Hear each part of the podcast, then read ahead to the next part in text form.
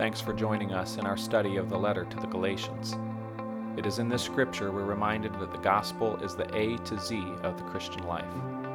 The truth of the gospel, that Jesus is better, should change our thinking and approach to absolutely everything. Cornerstone exists to proclaim and demonstrate Christ in all of life so as to make people perfect in Him.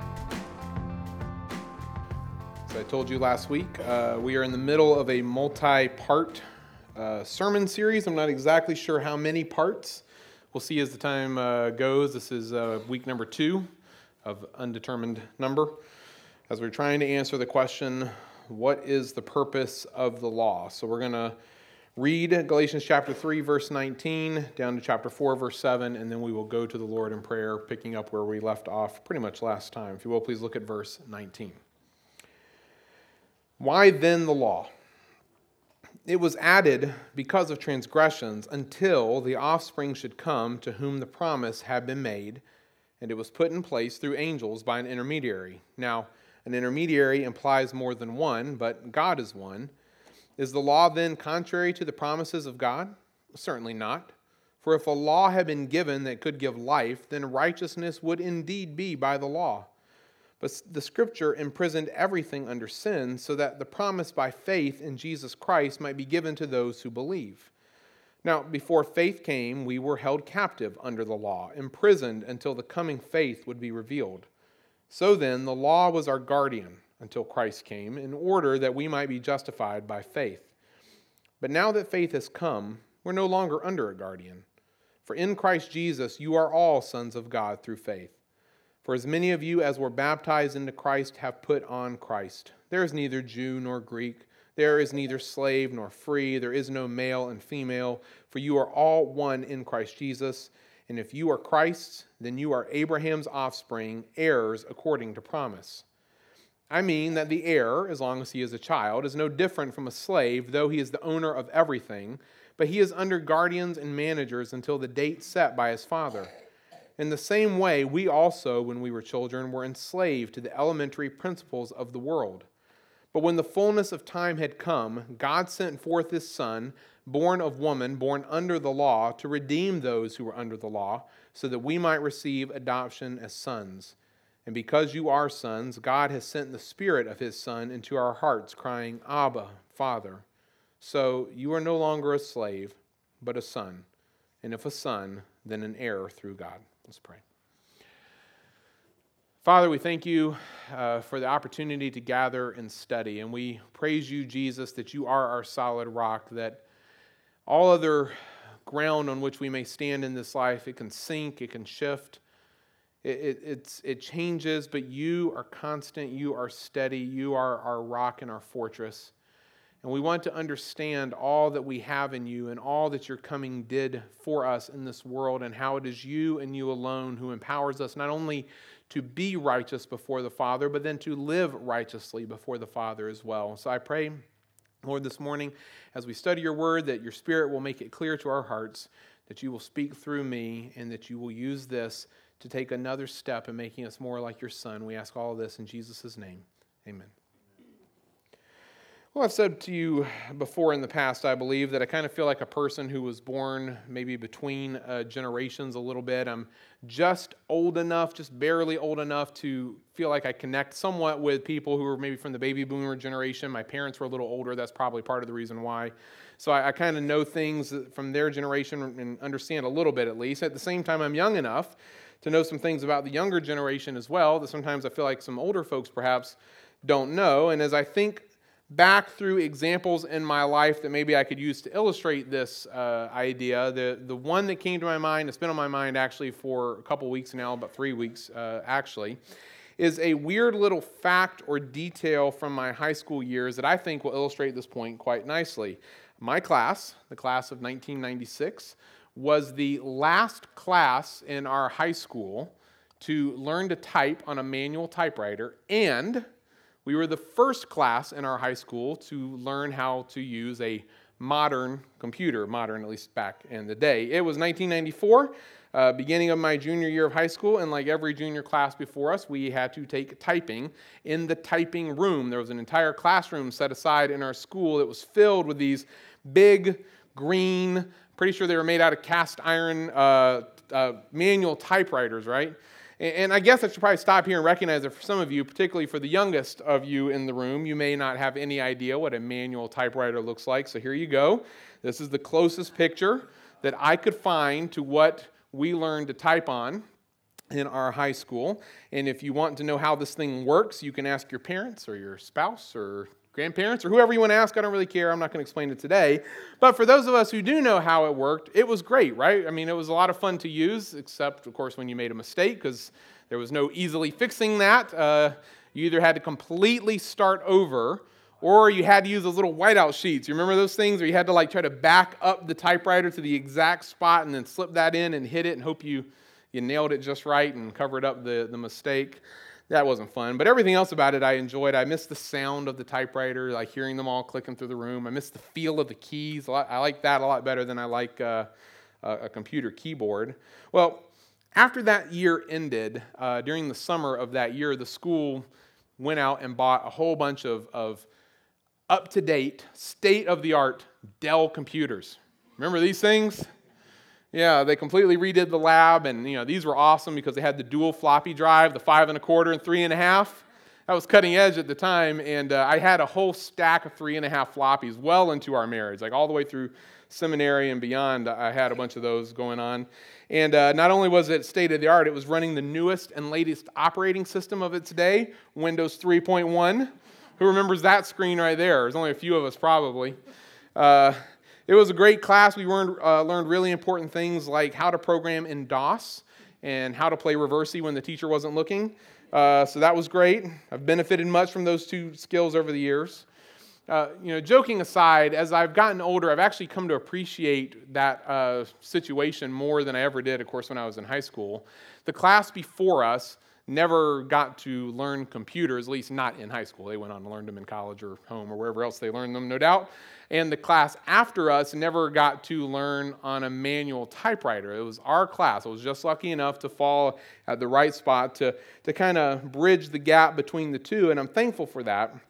And that's really what's been on my mind over the past few weeks as I've been studying and thinking through our text here in Galatians chapter 3. You know, last week we finally began answering a question that has been growing in our mind for a long time now, and it's the question you see very clearly stated here in verse 19 why then the law? And, and the context of Paul's question is this argument that he's been building along the way here that, that righteousness before God comes only through faith, not through the law. There's no way to get it through through that thing. And, and, and that is how God has always worked. And that is also how He has always planned to work for all people for all time and everything that went with that argument. And of course, that's not how Israel understood things.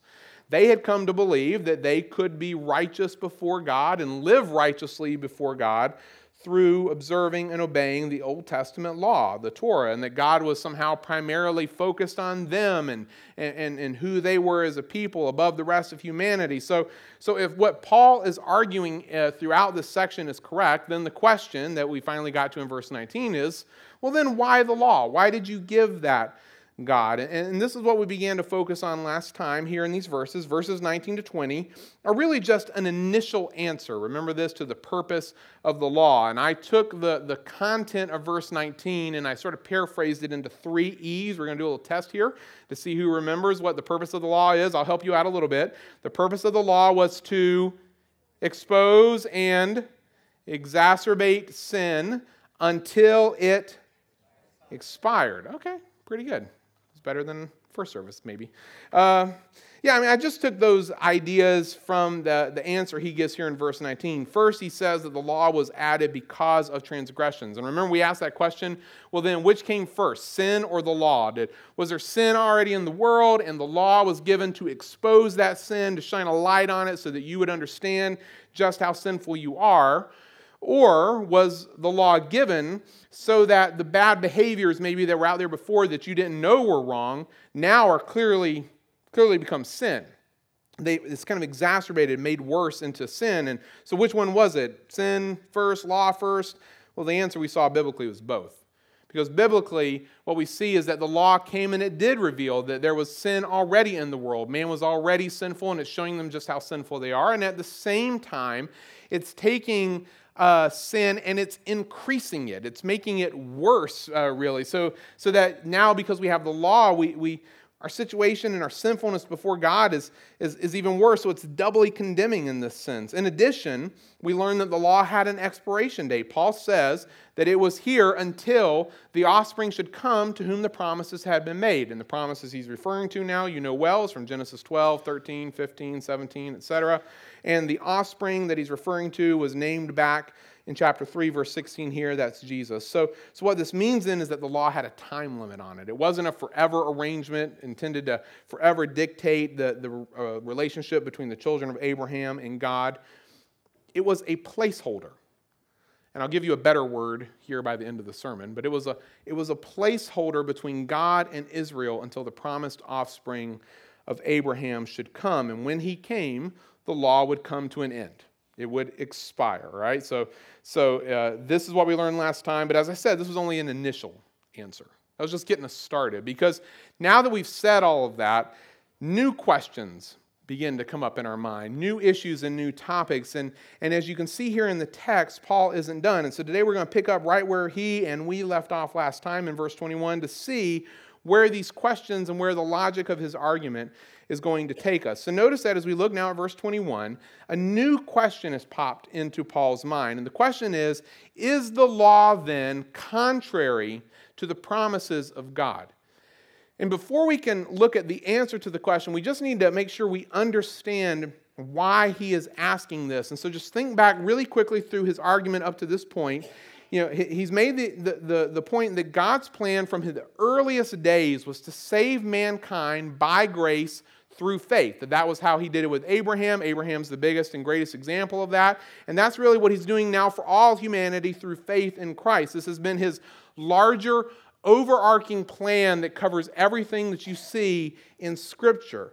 However, he gave Israel, and by extension, we could say the world, the, the law, a law to follow for a limited time that actually brought them condemnation. Instead of bringing them life, it brought them death. Instead of bringing them help, it, it actually hurt them. So then, if that is all, if all that's true, if that's the case, is, is the law then somehow contrary to and working against the promises of God? In other words, was God being contradictory here, promising them one thing, but then offering them something else, saying that this would be true, but then giving them something that doesn't do what he says. So, do you understand why he's asking this question at this point?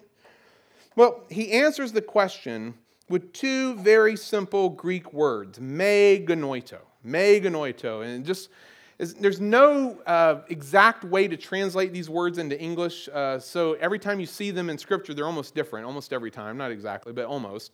But, but here, our translators have, have translated them as certainly not. This is one of Paul's favorite phrases for, for trying to show just how wrong a particular question is, when he's trying to, to get across a point that something just couldn't possibly be what it is he's suggesting, this is how he responds. And you see him use this different places in Scripture. For example, in Romans 6, he asks if we should continue in sin, that grace may abound. Is that a good idea? Me genoito. In that place, it's translated as uh, by no means. In 1 Corinthians 6, he asks if, if believers should be joined together with prostitutes, if they should sleep with prostitutes. And again, the answer is me genoito. Like, never is how it's translated in 1 Corinthians 6. So you, you get the idea that this is the answer he likes to use to his own rhetorical questions when the answer is so obviously no. No, never. What, why would you ask such a thing? Why would you even consider there's a, another answer to this? Me genoito, may it never, ever be. Well, that's the answer he gives here. Is the law contrary to, is it working against the promises of God? Oh, me genoito. No, no, no, no, no, no. Certainly not. That can't possibly be the right answer. And how could you even think that? And so, having you know gently begun to answer the question uh, for his readers here. He begins to expand on that answer just a bit. First, he addresses the fact that the law and promises had different purposes. The law and uh, promises, they had just different purposes. He says, For if a law had been given that could give life, well, then righteousness would indeed be by the law. Now, he's already made this point, right? Has he not, in different ways earlier on in, in, in the text? He's just like, kind of restating it now to show how the law and the promises of God were not contradictory because it all comes back to purpose. What was the purpose of the law? Well, the purpose of the law was not to give life, it just wasn't. The purpose of the law was to condemn. The Jews thought the purpose was to give life, and had that been true, had there been a law given that if you could just follow it and you just obeyed it, then then, yeah, you, you've got life then, then yes, yes. These two things would be contradictory to one another. One or the other couldn't be true. However, that's not the case. Paul has made it clear over and over and over again now that the purpose of the law was never to give life, never to make one righteous before God. Its purpose was to condemn. So, since there's no law given that can give life, these two things aren't contradictory. They have completely different functions. Well, then, what are their functions? That's a good question. Verse 22 The function of the law was to imprison everything under sin, and the function of the promise was to give life to those who believe in Jesus Christ. And again, he's already said all of this in different ways previously here in the text. He's just saying it again to make it clear there is no contradiction in the plan and workings of God. The purpose of the law was to imprison. It was to take everyone in this world and imprison them under sin. And so when he refers to the scriptures here, just generally, I think he's referring to the, the Torah, saying this is what I gave this thing for. The effect over all humanity was to condemn them. If you came to the law and you're hoping to find life, you know what you're going to find there? Imprisonment. You come to this thing thinking it's going to set you free. No, no, no. It's going to lock the jail doors down on you. You will be imprisoned. And this is a point that is obviously um, really pertinent for the Galatians because they're considering going back to the law. They think that if we go back to this thing, then we'll really know how to live in a way that, that makes God happy. And, and Paul's like, no, no, no. There's no freedom here. There's nothing here that's going to help you in any way. It's bondage. You're, you're going to jail if you go back to this thing. But notice that the imprisonment has a purpose or a goal in mind. It is so that the promise, the promise of life, the promise of righteousness before God by faith in Jesus Christ, might be given to those who believe. Wait, then, is Paul saying there is a direct connection between the imprisoning work of the Spirit, or excuse me, of the law, definitely not the Spirit, imprisoning work of the law and Jesus? That There's something about what the law is doing that is like pushing us and pointing us to the cross? Yeah, yeah, something's going on here in, in, in the argument. I wonder if he's going to explain that anymore. Oh, look, he does. Verse 23, right?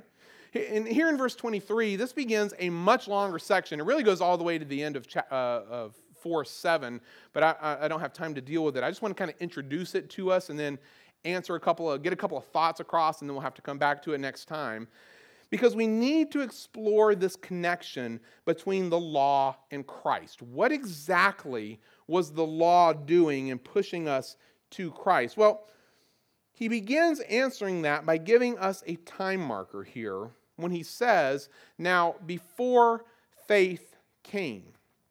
And, and I think what we need to do is stop and understand this phrase, not individually and not personally, but from the perspective of God, looking at the entirety of his plan for salvation for, for all of the ages, for all of humanity. And this is really hard for us.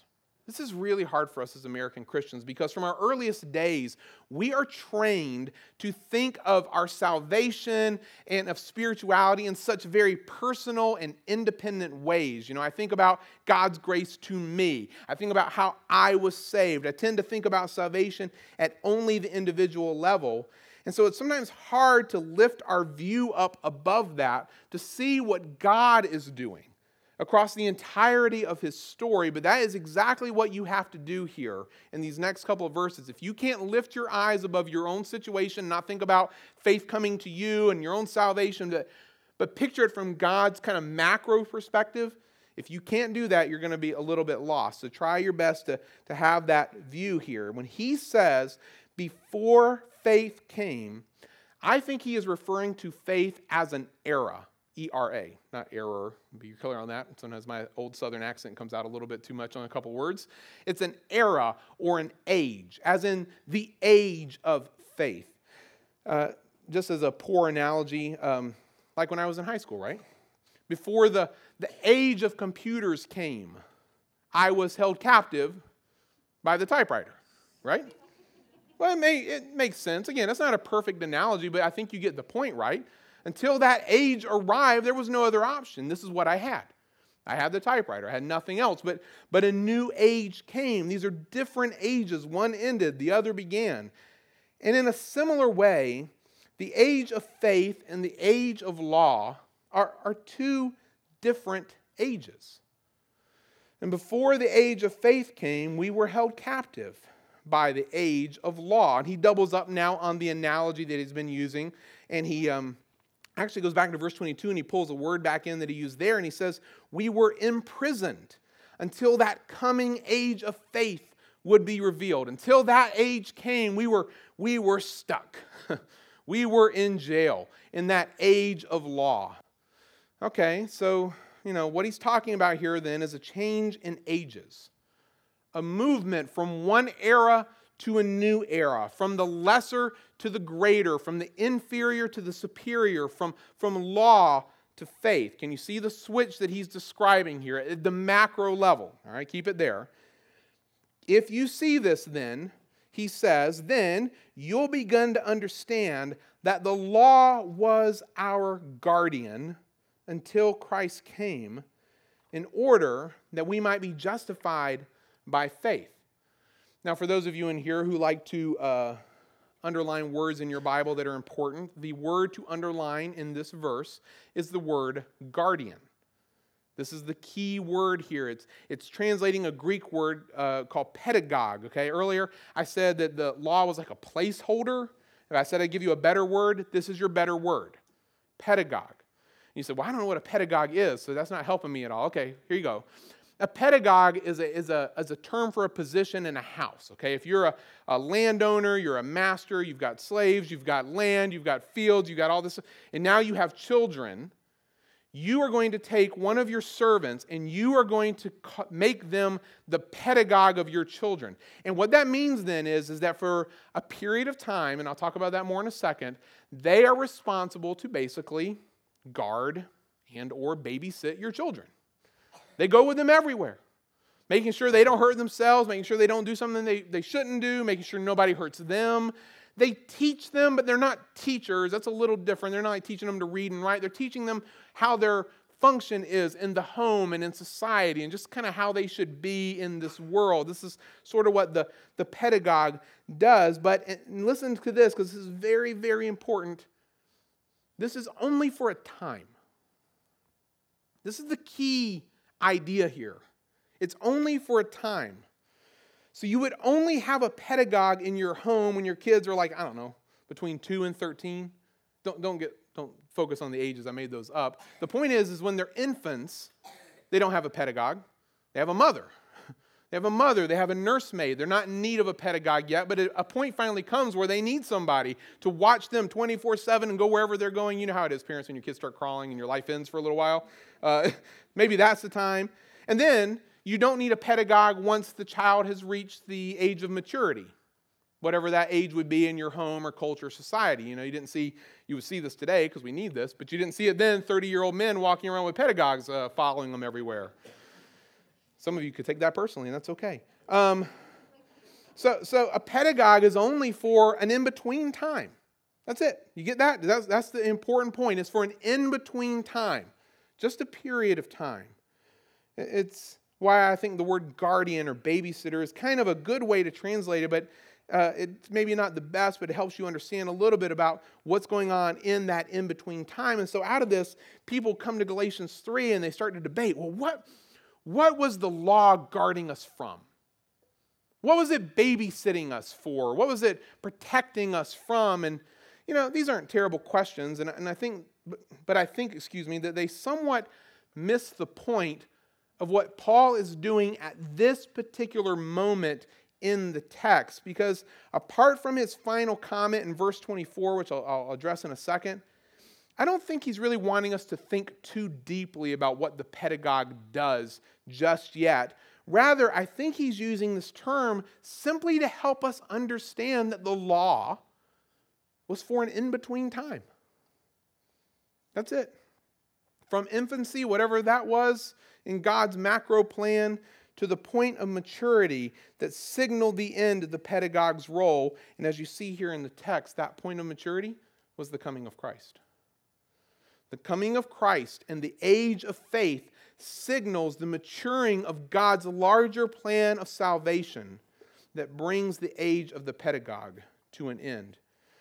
And as far as what it's, you know, teaching us or pointing us towards, the only answer that Paul gives in verse 24, and he's going to build this a little bit more, so we're not done with this idea. If you have questions, you can hold them for another week. The only, the only answer he gives at this point is so that we might be justified by faith. That's it. That's a very general, high level answer right this moment. But the law, that entire age, is pushing us and guiding us to see that justification had to be by faith. It just had to be. There was nothing you or I or anyone else could do to earn it. You couldn't keep the law. Israel tried, but no matter how hard they tried, they couldn't do it. And so, if, it, if God is going to forgive anyone, if He's going to justify anyone, it would have to be by grace alone, through faith alone, because there is no one who could ever earn or deserve it. Now, this is where we'll pause for today, but I want to address something before we end. Because at this point, I'm trying to think through like what questions are going through your minds, and, and, and I'll try to hit some here and there along the way as we work. Uh, and if I've missed one at the end of this, all you can come back and, and ask me about it. But, but here's a question I thought I would address today. If the function of the law was not to give life, if the function of the law is to condemn, right? Uh, if it's to pr- imprison us and only to keep us uh, in check for a time, does that mean then that the law has no value, especially for us today? It's a fair question, isn't it? I mean, so far I've only said negative things about the law. That's because Paul has only said, up to this point, some negative things about the law. So, so you know, if, if the law is all this best, should we be like Thomas Jefferson and go get some scissors and like cut out a big old chunk of our Bibles, right? And just go from Genesis 25 to Matthew 1? So is that how this should work? Because that seems to be what Paul's focused on. Um, can I give you a biblical answer? Me genoito? Uh, no, no, no, no, no, no, no, no, no, no. If that's where you're going in your thoughts, you are missing. You are missing some, some big pieces of information, and, and we need to kind of address that. Paul says in Romans 7 that the law was holy, and the commandments are holy and righteous and good. Which means then that if we could somehow, and I know this isn't possible, so just bear with me, if we could somehow like take the law and pull it out of the context of humanity and just put it in a bubble, like a little vacuum all to itself, you know what we would see? The goodness of God. That's it. That's all you'd see. It's, it's not the law that's the problem. if I can just get it away from us, we're, we're, we're good because what we see in the law is at least a couple of things. One, we see the character and nature of God Himself. You see what kind of God He is and how holy He is. And you can go to the law and learn tremendous things about the nature of the God we love and serve. But you also can see a little bit of at least how people should live in response to this God. And in a sense, that's good as well because it's still good not to murder, and it's still good not to lie, and it's still good not to commit adultery. These things were good, right? They're good. The law was good. And so, in this sense, all of these commands are good. The law is good. It shows us about God, it tells us how we should live. But you want to know the problem? It, uh, it never gave us the power to do anything about it. That's the problem with the law. It never, it never gave us the power. The ability to be right before God and to live righteously before God, both of these things, folks, listen carefully, that comes by grace through faith in Christ and nothing else. You're neither saved on your own merit, nor can you live righteously before God on your own merit.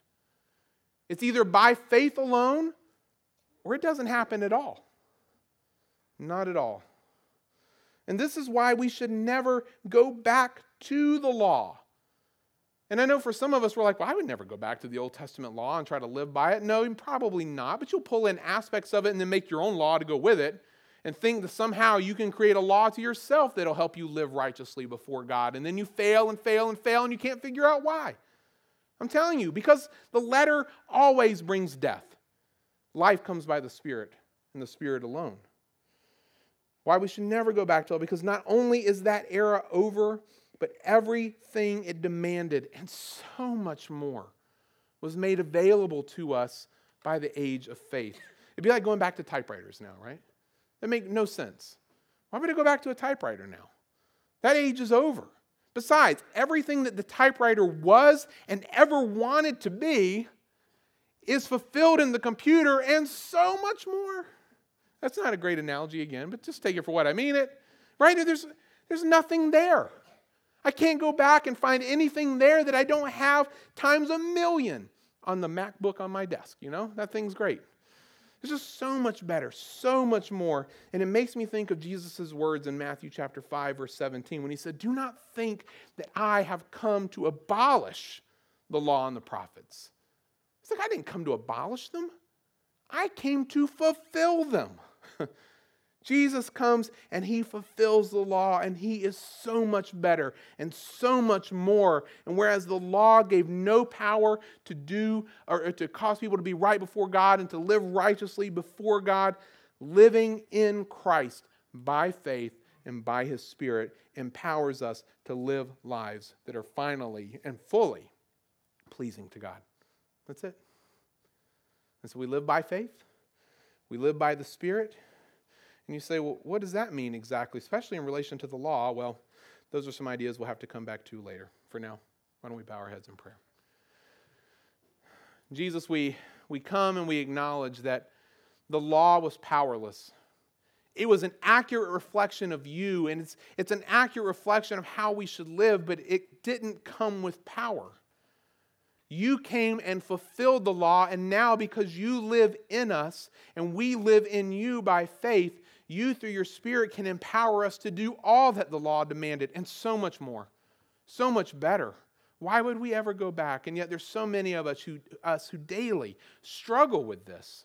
We create our own laws and try to build our own righteousness and, and live in our own power, and it, we fail and we fail and we fail, and we're frustrated and we don't know what to do when you have made it clear. We have to live by faith we have to live by the Spirit. We have to live by faith. We have to live by the Spirit. And so, Lord, as we go out this week, as we go out today, help us to com- be committed to living by faith and living by the Spirit, knowing that this is the way we walk worthy of you in all things and walk worthy of the gospel. We ask all this in Jesus' name. Thank you for listening to this podcast. For more sermons on the book of Galatians and further information on Cornerstone Bible Church, please visit cbcvirginia.com.